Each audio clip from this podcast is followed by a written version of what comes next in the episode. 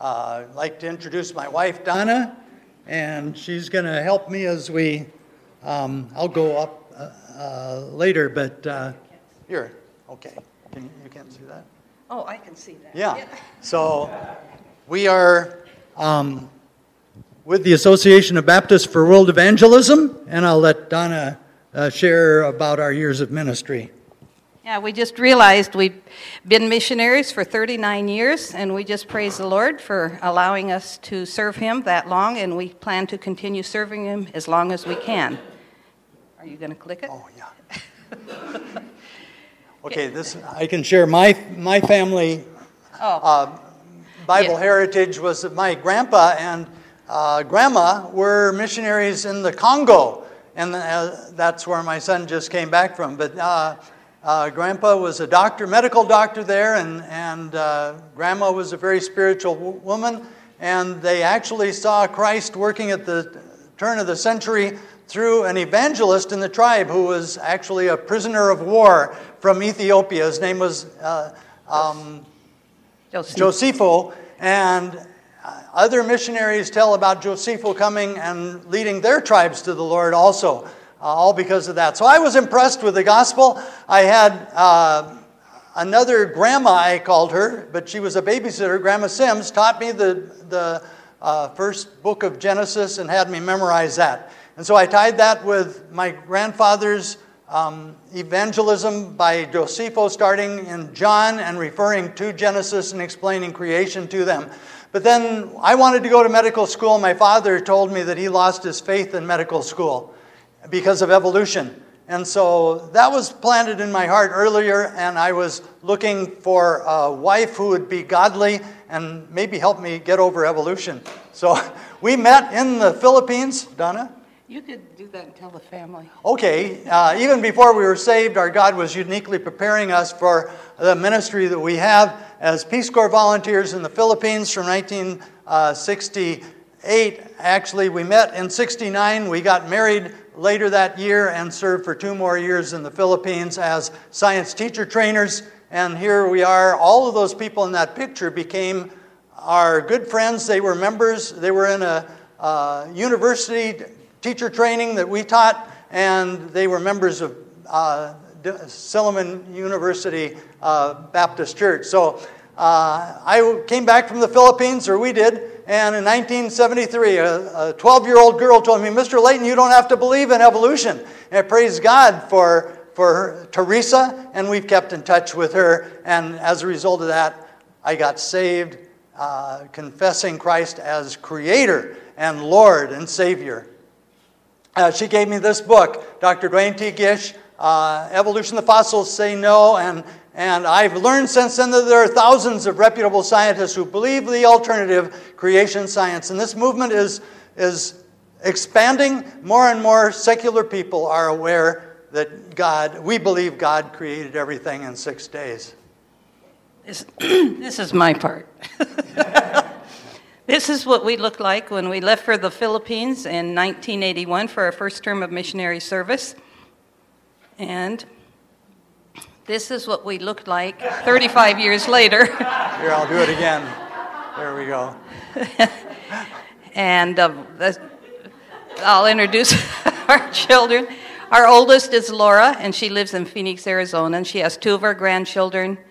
Our son Phil is the second oldest, and he's our pastor in Shingle Springs, California. And Mike is our third born, and he lives in Pennsylvania, and he has six of our grandchildren. And our daughter Lisa recently moved with her husband from Southern California up to um, our area, and so, and she has five of our grandchildren. And I, all total, that means that out of these four children, we have 18 grandchildren. Praise God. Very Hallelujah. blessed. And as Pastor mentioned, our son Phil just returned from the Congo, um, where he taught pastors and, and, and did an area church conf- conference. And it was special because that's the same country where his great grandfather ministered more than 100 years ago. And also, they have an adopted son from Congo. So I'll let you. Okay. So, yes. Thank you, Donna. And, and 1983 was our first church planting in the Philippines in, in the southern city of Davao there. And I'm going to give a, a short recap of how God has worked in this ministry and then the biblical foundations of that in the message, the gospel begins before Genesis. And, and we all know that and believe it. It's, it's something that uh, uh, we've really experienced in all of these preparations. The pastor who worked with us the first term of ministry had a strong connection, not just in church planning, but also all of the universities in the city. And he said, Jerry, with your Peace Corps uh, and training in teacher education, I can get you into all the universities. And he did. In one week, I went around to every single university in this, the, the really the largest uh, city as far as not per capita, but, but size uh, in the Philippines. And he has gone on to plant eight uh, churches there. And then in 1986, uh, we planted this church in uh, Quezon City. And um, it has now become a sending church of Filipino past, uh, missionaries uh, throughout Asia. And that's important because uh, they connected with me starting in this conference in 1998. Uh, God began clearly guiding us to this new ministry of creation evangelism.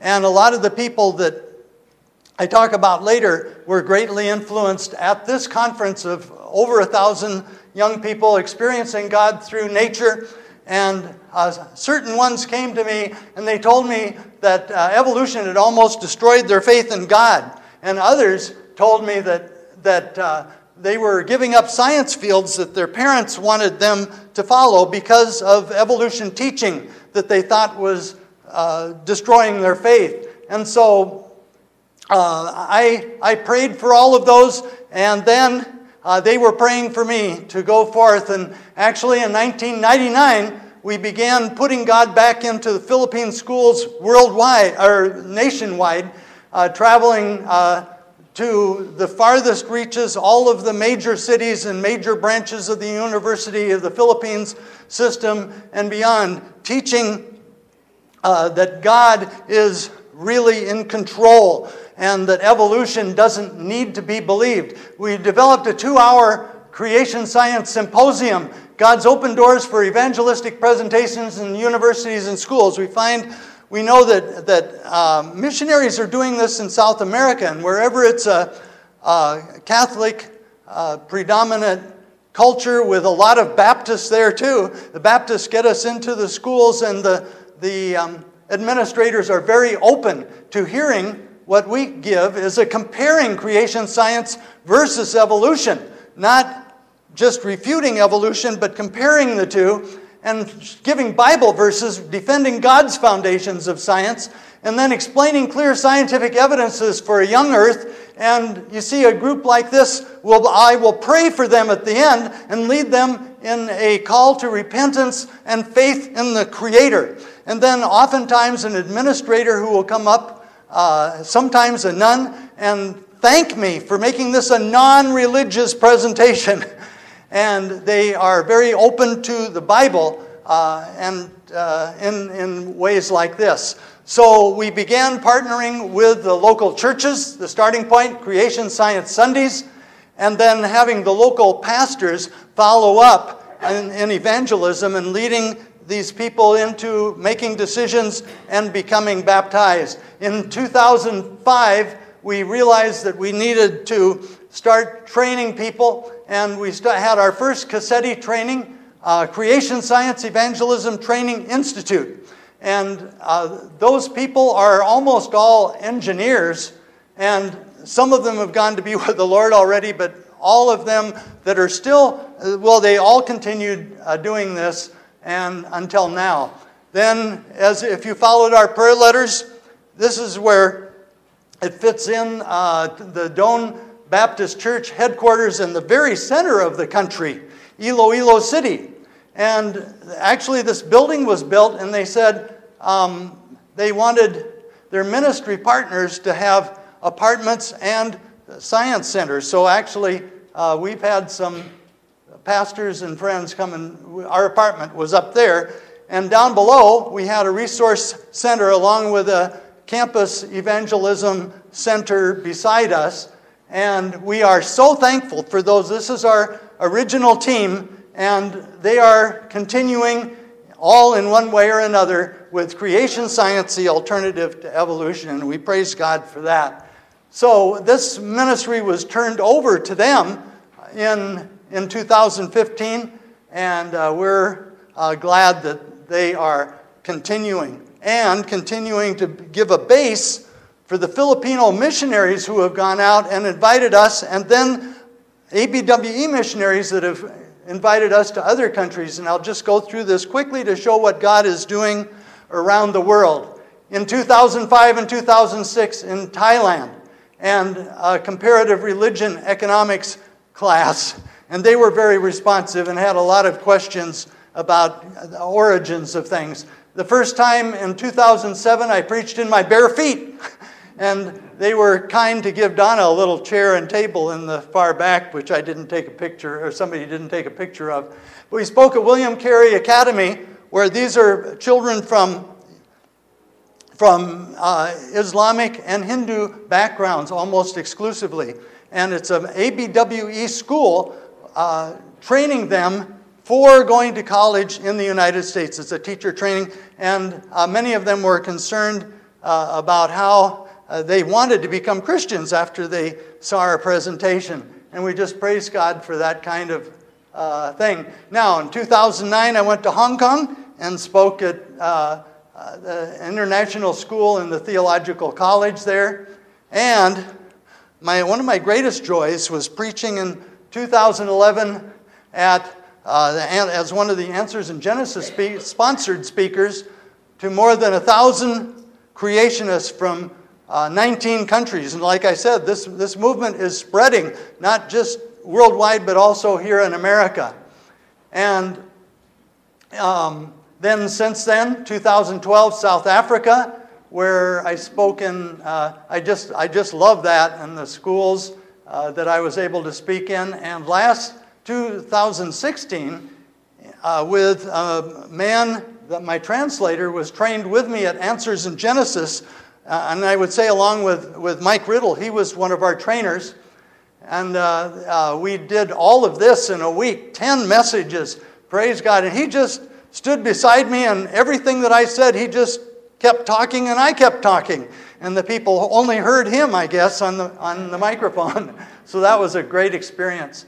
And then I was able to go to a limited access country and we praise God for this. This was with Answers in Genesis and doing the creation apologetics in uh, what are called underground churches, which are way up high in uh, high rise buildings. And there's me and my um, translator. She broke down in tears at one time because her father, her pastor, had taught her the gap theory that dinosaurs are uh, millions of years old in the gap. And uh, she couldn't finish the session. And so afterwards, we talked about it, and uh, it ended up she was just so glad that she straightened, I straightened her out, and she said her dad was going to have me in uh, Singapore someday as his uh, church. So 2017, just last year, we went back to the Philippines to uh, fill the ABWE Don't Rest compound, seven guest cottages and recreation hall. This is where we, our families spent almost all of our vacations. It's in the high mountains, uh, mile high city, and uh, it was a wonderful place to uh, manage there. And during that time, I traveled four hours south to begin my first teacher training for master's seminary uh, partnership with mission, graduates who are missionaries going international to train pastors and churches in expository preaching. I found out that uh, the connection is really with churches, the master's seminary, missionary outreach, uh, training uh, leaders, and they had me develop this, uh, the six days of creation you see there, and just uh, working through that, uh, showing that each day of creation gives special gospel foundations. On day one, light was created before the sun. On day two, uh, the big splash, instead of everything was created out of water and by water, uh, not a big bang. Day three, green foods were uh, prepared for not just dinosaurs, but all things. Everything was vegetarian. Day four, uh, expanding universe, and the sun, moon, and stars created after God created light on day one, of course. And then day five, creation biology. Everything is pre programmed variation within living things and, and kinds. In creation paleontology, dinosaurs lived with people. Amen? And that's what we uh, did in, in Sunday school uh, this last hour. So I spoke in this first one, there were uh, six TMAI. TMAI is the Masters Academy International. Six students, three profess- professors of those six students. They have students all over the country, but this, this is how many people came 600 people uh, came to attend, and I realized that this is that's the picture of uh, what we'll be doing, the vision that we have uh, for our upcoming. I went to uh, Singapore, the International All uh, Asia Conference, who was attended by the Master's Seminary grads all over Asia and leaders of their host churches. And it turned out that when I went there, you know, I sang songs in Sunday school. I, I arrived in Singapore and all these pastors from the Philippines who hosted this program were singing, I don't believe in evolution. And uh, I, did we sing that at the end? I don't think so. at, the, at the TMAI meeting, uh, I met Philip Fernandez, who's a master Seminary graduate and a close friend. He worked with um, Campus Bible Fellowship. And now he asked me to come back to Davao City, where we started as missionaries. And actually, I created that sign 35 years ago, it's still there on the church, and it's just amazing. Well, he promised that he would book me in the universities and schools, and he did. This was just last September, and the same thing is open. Uh, master's sim- science classes and, and uh, whole high school and a medical school class full of these teachers from India uh, that are gathered by the pastor's wife, who is an MD and uh, works at the hospital. And, and all these people, they're not, there's only one or two professing Christians, but they all attend church on Sundays. Praise God for that. And a spin off of that, last, uh, just a few weeks ago, September 28th, I spoke in Richland to a group of Chinese who were engineers uh, attending a, a Bible study of an ABWE missionary, Jim Latsko, who is working in the um, Chinese Baptist church there. And uh, we praise God for that. Um, and uh, I gave that same seminar again. So we are so thankful to you. I thank God in all our remembering of you all, always in every prayer of mine and ours, for you all making our prayer with joy because of your partner in the gospel from the first day until now. And I, I believe that, that sums it up. Uh, we were here from the first day until now. And uh, I'm going to see if I can give a 15 minute sermon now. We'll, do, we'll go from here. Uh, the gospel begins before Genesis.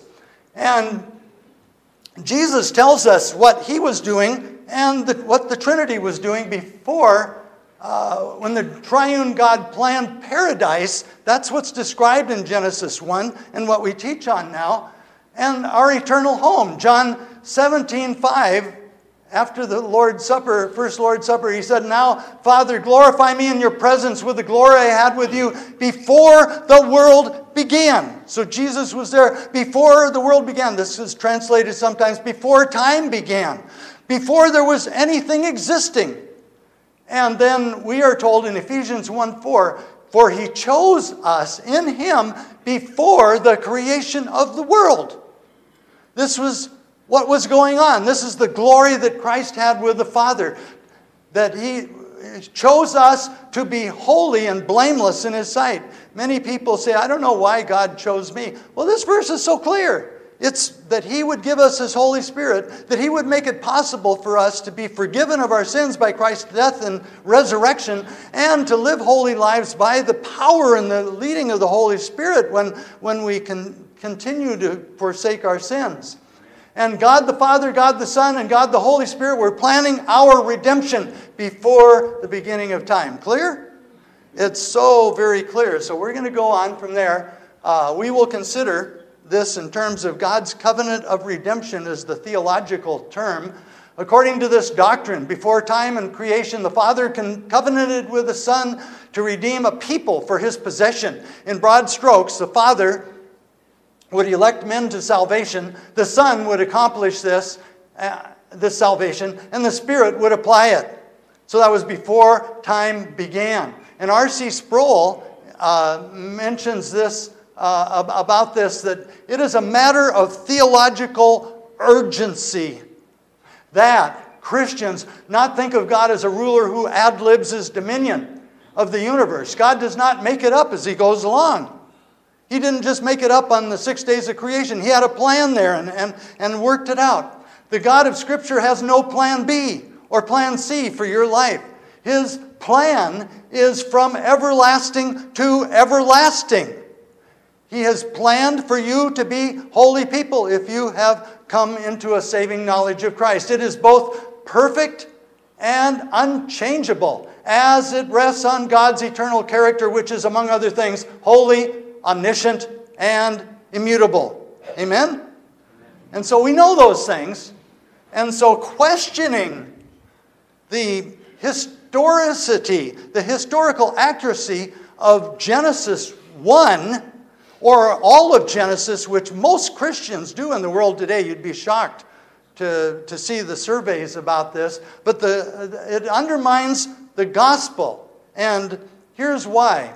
The foundational knowledge of the gospel is that Christ created all things and Adam's sin led to death. And we're going to look at the four building blocks of the gospel as we go.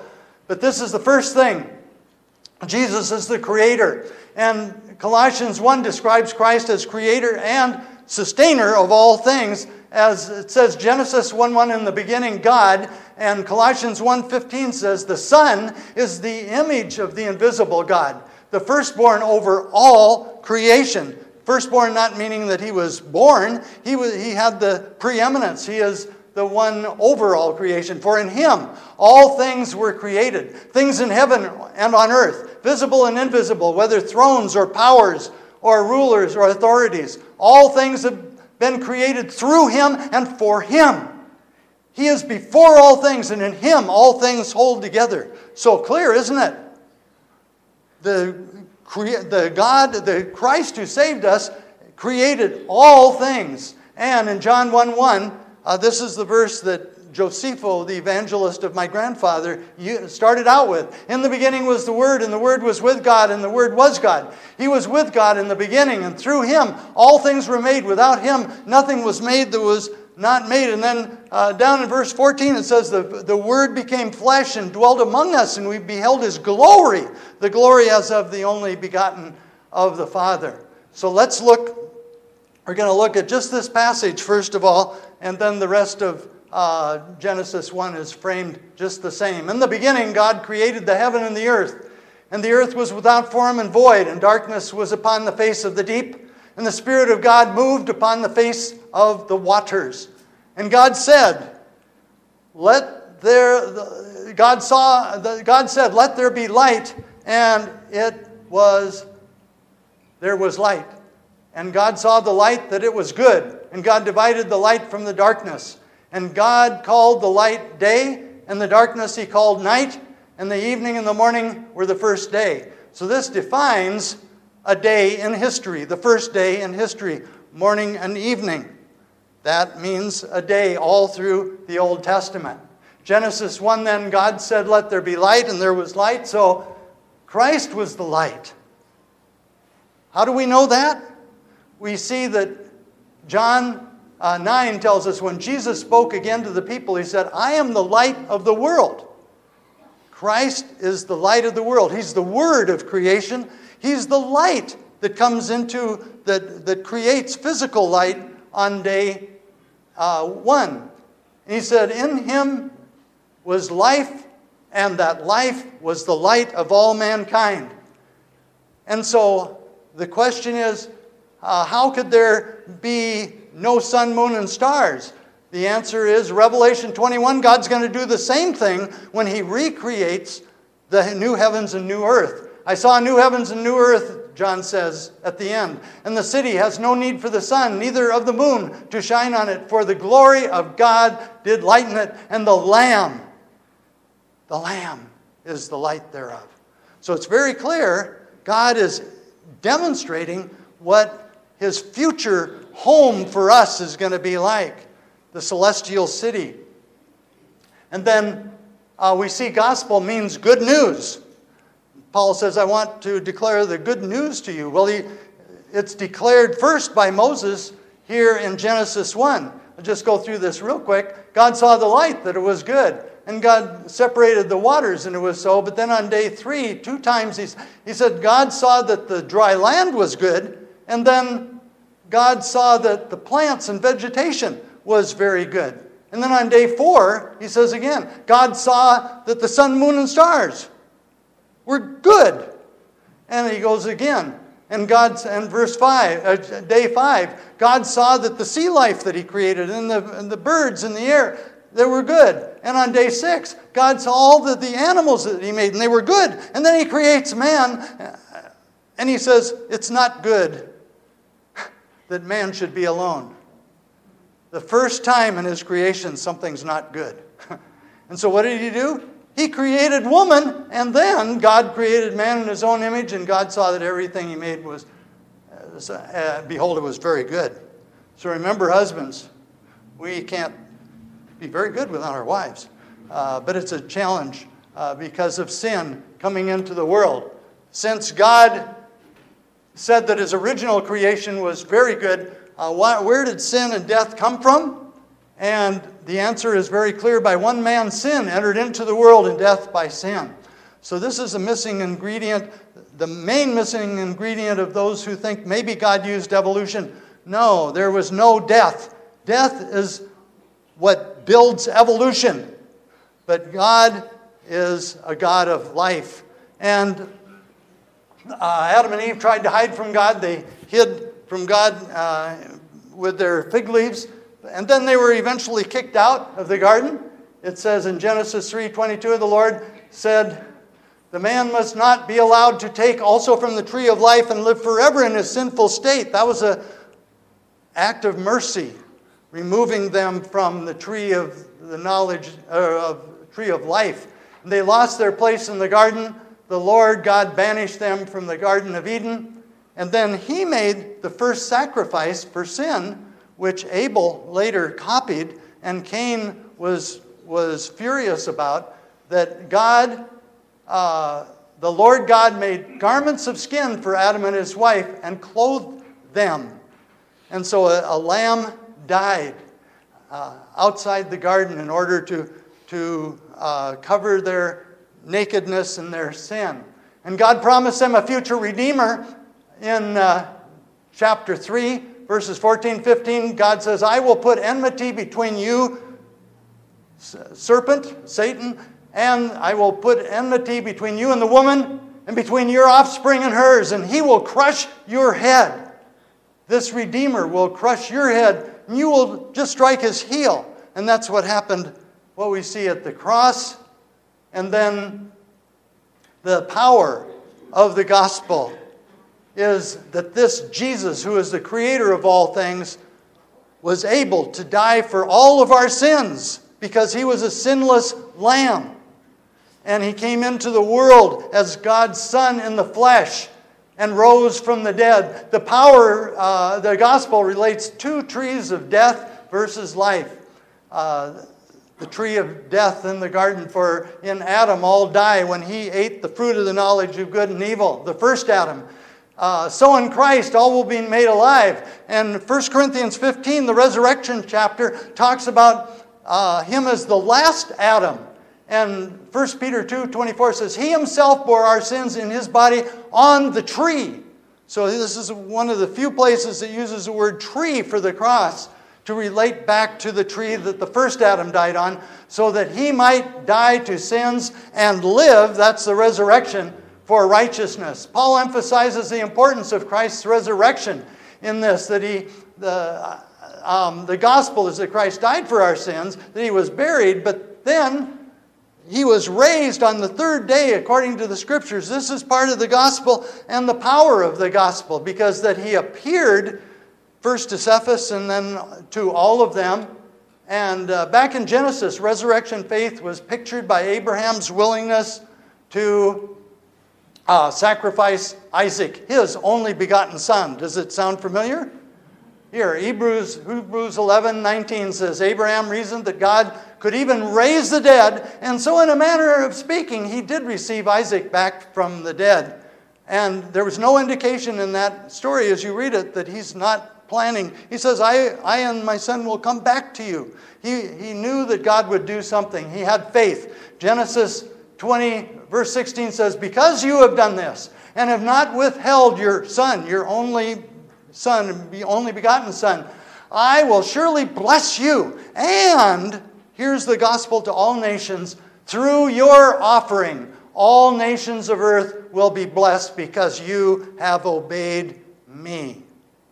And so uh, here we see that promise extended to us. And Genesis ends then with a, a wonderful account of of Joseph going through every imaginable suffering. We can't even imagine the suffering he went through because of his brothers and illustrates a, a, a, faith in God's sovereign plan in his life. Genesis 45, verse 4 Joseph appeared to his brothers and he says, I am your brother Joseph, the one who you sold into Egypt. And look at what's happened. Now I'm, I'm number one in Egypt and I can rescue you and my family because of all that happened to me. And he says, verse, uh, chapter 50, verse 19, Don't be afraid.